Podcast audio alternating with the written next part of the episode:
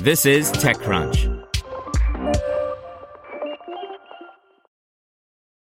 Introducing Wondersuite from Bluehost.com. Website creation is hard, but now with Bluehost, you can answer a few simple questions about your business and get a unique WordPress website or store right away. From there, you can customize your design, colors, and content. And Bluehost automatically helps you get found in search engines like Google and Bing. From step-by-step guidance to suggested plugins, Bluehost makes WordPress wonderful for everyone. Go to bluehost.com slash wondersuite. Have you checked on your IT team lately? 2020 was rough for them. Ransomware, work from home, cloud migrations. It didn't stop. It's a good time to give them a new resource IT Pro TV. They can learn new skills and have a reliable, searchable knowledge base all online and on demand. Visit itpro.tv slash crunch to learn more. That's itpro.tv slash crunch. itpro.tv slash crunch.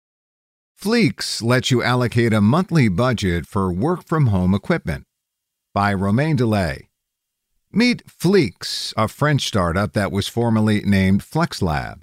The company wants to make it easier to give some cash to your employees so that they can spend it on a desk, an external monitor, some computer peripherals, a nice chair, etc. Essentially, Fleex wants to make it easier to turn remote work into work. If you work for a big company and you have the ability to work from home, chances are your employer has sent you an email saying that you can request an external monitor or an office chair to make work easier during the pandemic. And if you work for a small company, it probably depends on your employer. Either way, some IT and facility departments now have to deal with a huge inventory of devices and furniture that's spread around everyone's homes. Setting up policies, ordering portals, and inventory can be quite difficult as well. Fleex basically wants to help you with that situation. The company lets you allocate a monthly budget for your employees. People can then choose to spend that budget on several products and services. The startup works directly with suppliers to put together a product catalog. For now, Fleex is starting with IT supplies and furniture. Fleex then buys supplies for you and sends stuff to your home. It takes care of the full life cycle of the products. When an employee leaves the company, they have to send equipment back to Fleex. As you can see, Fleex has a different business model compared to your average software startup. The company has to allocate some capital to buy desks, chairs, screens, printers, etc. It has to figure out whether employees efficiently spend their budget or if they leave some money sitting on their Fleex account.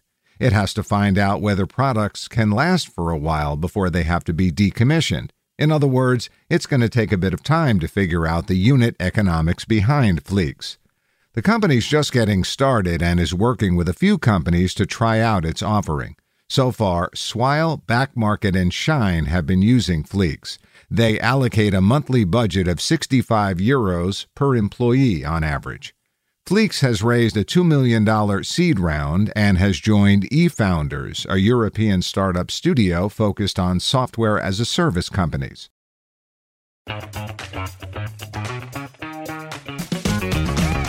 Hey there, I'm Dylan Lewis, one of the hosts of Motley Fool Money. Each weekday on Motley Fool Money, we talk through the business news you need to know and the stories moving stocks on Wall Street. On weekends, we dive into the industries shaping tomorrow and host the experts, authors, and executives that understand them. Tune in for insights, a long term perspective on investing, and of course, stock ideas. Plenty of them. To quote a listener, it pays to listen. Check us out and subscribe wherever you listen to podcasts.